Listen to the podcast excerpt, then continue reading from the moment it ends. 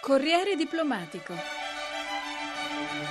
La politica estera e i suoi protagonisti. Ed eccoci all'approfondimento di Corriere Diplomatico che oggi è dedicato all'ONU, una settimana che passerà alla storia. Subito la linea al nostro inviato a New York, Gaetano Barresi. Grazie Cecilia, hai detto proprio bene, una settimana storica per la Siria e per l'Iran, i due dossier più scottanti per la comunità internazionale e naturalmente per l'ONU che ha riacquistato la sua centralità. Allora, ricostruiamo questa settimana incredibile che ha segnato un'accelerazione degna del miglior Bolt, il velocista giamaicano re dei 100 e dei 200 metri. La settimana era in effetti cominciata già sotto i migliori auspici, con il nucleare iraniano a scalzare dalle prime pagine la tragedia siriana. Cosa succede? Succede che il nuovo corso iraniano si presenta a Palazzo di Vetro e ha il turbante bianco e la barba sale e pepe di Rouhani, il presidente eletto in agosto, che ha subito rivendicato la sua vittoria sull'estremismo. Un intervento pacato e pieno di aperture. Non rappresentiamo alcuna minaccia né per il mondo né per la regione. Il nostro programma nucleare è esclusivamente pacifico. Ci impegniamo in un dialogo immediato, ma senza imposizioni e guardiamo al futuro, non al passato. E il futuro per l'Iran è un accordo rapido sul nucleare e ritiro delle sanzioni. E a proposito di Siria? Condanniamo l'uso delle armi chimiche in Siria e in tutte le parti del mondo, ma in Siria non c'è spazio per una soluzione militare. Quanta differenza con il suo predecessore Ahmadinejad e con i suoi toni apocalittici. L'intervento di Rouhani è in realtà un dialogo a distanza con il presidente americano Obama che in mattinata sempre all'ONU lo aveva accolto con parole fiduciose e grande attenzione tanto da citare la parola Iran per ben 25 volte nel suo discorso, 5 in più della Siria. Apprezzo i toni concilianti del presidente Rouhani e sono disposto a dare una chance al nuovo corso iraniano, ma bisogna passare in fretta dalle parole ai fatti. Non mi illudo certo che si possa risolvere tutto da un giorno all'altro, ma posso dire di sentirmi incoraggiato. La prospettiva di un clamoroso incontro tra i due presidenti ad un certo punto è reale. La previsione di Jeffrey Laurenti, direttore della sezione di politica estera della Global Foundation una grande possibilità di un incontro non programmato. Non ci sarà un incontro ufficiale, ma fra le varie riunioni nei corridoi, soprattutto al pranzo che darà il segretario generale per i capi di Stato. C'è una forte possibilità di un incontro, sarebbe il primo incontro tra i capi di Stato dei due paesi da 1977, quando lo Shah dell'Iran, Pahlavi, incontrò Jimmy Carter alla Casa Bianca.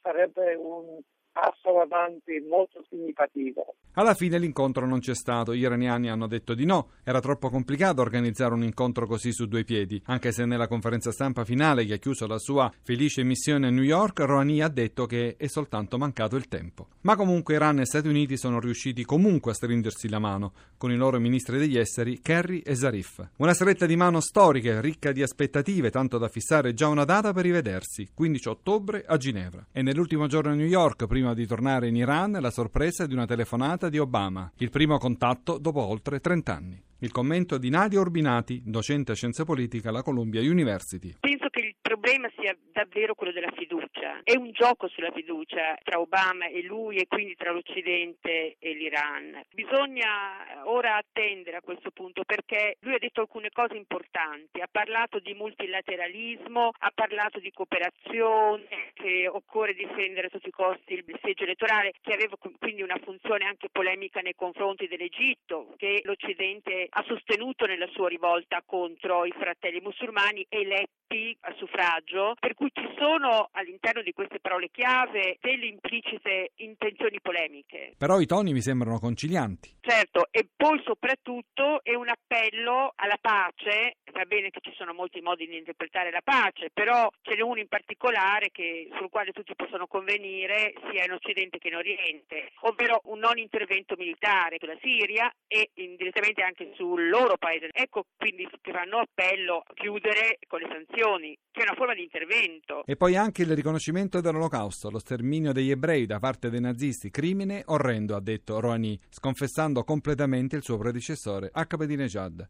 e non solo su questo. Eppure non sono solo gli israeliani, non mancano gli scettici intorno a questo nuovo corso iraniano. Reza Marashi è il direttore del National Iranian American Council.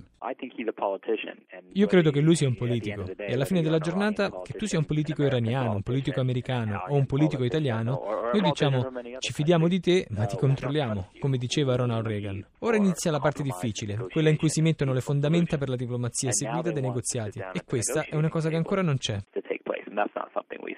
Tra i più critici naturalmente gli israeliani e gruppi di pressione che si riconoscono sulle loro posizioni. Michael Salberg è il direttore degli affari internazionali della Lega Antidiffamazione. Il tono del presidente Rouhani è ben accetto ed è gradevole. È il genere di cose che vorremmo sentire dal leader eletto del popolo iraniano. Troviamo però che ci sia un problema con la sostanza di quello che ha detto e che ci sembra sia la stessa che abbiamo già sentito pur con altri toni. E questo è problematico, perché abbiamo bisogno di vedere fatti concreti. Questo è il pezzo mancante. Ma cosa può essere cambiato a Teheran? La guida suprema, l'Ayatollah Khamenei, è sempre la stessa.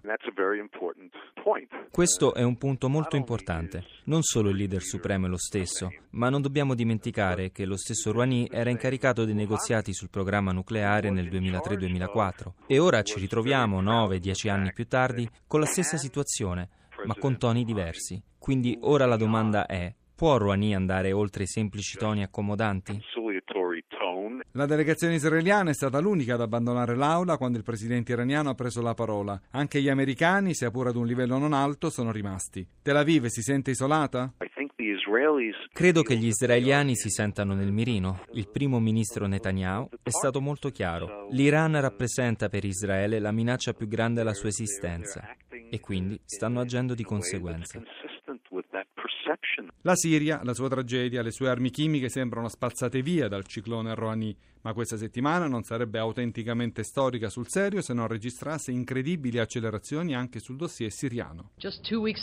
Solo due settimane fa questo accordo era impensabile, sono passati due anni e mezzo senza alcun risultato e adesso in 15 giorni c'è una risoluzione concordata, dice l'ambasciatore americano all'ONU Samantha Power. Una risoluzione che è stata approvata ieri notte che prevede controlli a tappeto anche su semplici segnalazioni, ma non prevede l'uso della forza in caso di violazione degli obblighi, almeno non immediatamente. Sarà necessaria una seconda risoluzione. Non solo, ma la conferenza di pace, la cosiddetta Ginevra 2, non dovrebbe più trovare ostacoli fra i più fiduciosi alla vigilia il ministro degli esteri Emma Bonino. Rimango fiduciosa e comunque speranzosa perlomeno. Il problema è di capire quanti passi avanti ha fatto l'opposizione siriana in termini di rappresentatività e in termini di coesione interna. Ecco, ma c'è un interlocutore dire, che si può opporre ad Assad? Io ricordo la conferenza di Rambouillet insomma, in Kosovo dove fu faticoso convincere gli undici gruppi a far parte della stessa delegazione a eleggere un portaparola che all'epoca poi fu eletto Taci credo siamo moltiplicato per 10 o per 20 nella stessa situazione, cioè quello di convincere i vari gruppi ad avere una posizione, un portaparole e far parte della stessa delegazione. Questo è tutto da conquistare. Su tanto ottimismo piomba la delusione del presidente della coalizione nazionale siriana dell'opposizione, Jarba, che ammette la rivoluzione c'è stata scippata dagli estremisti e lancia un'accusa pesante.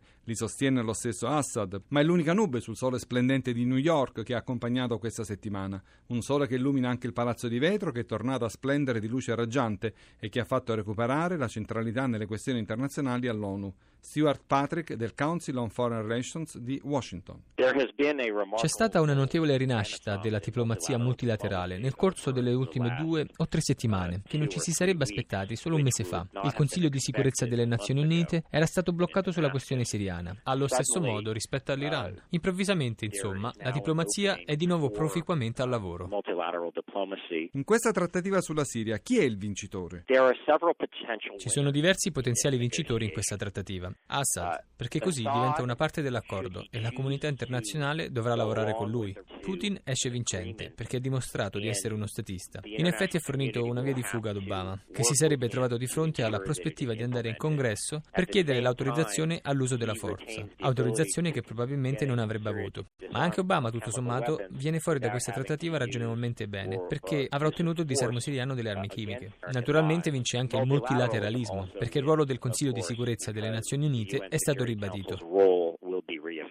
Capitolo Iran. C'è da fidarsi delle aperture di Rouhani?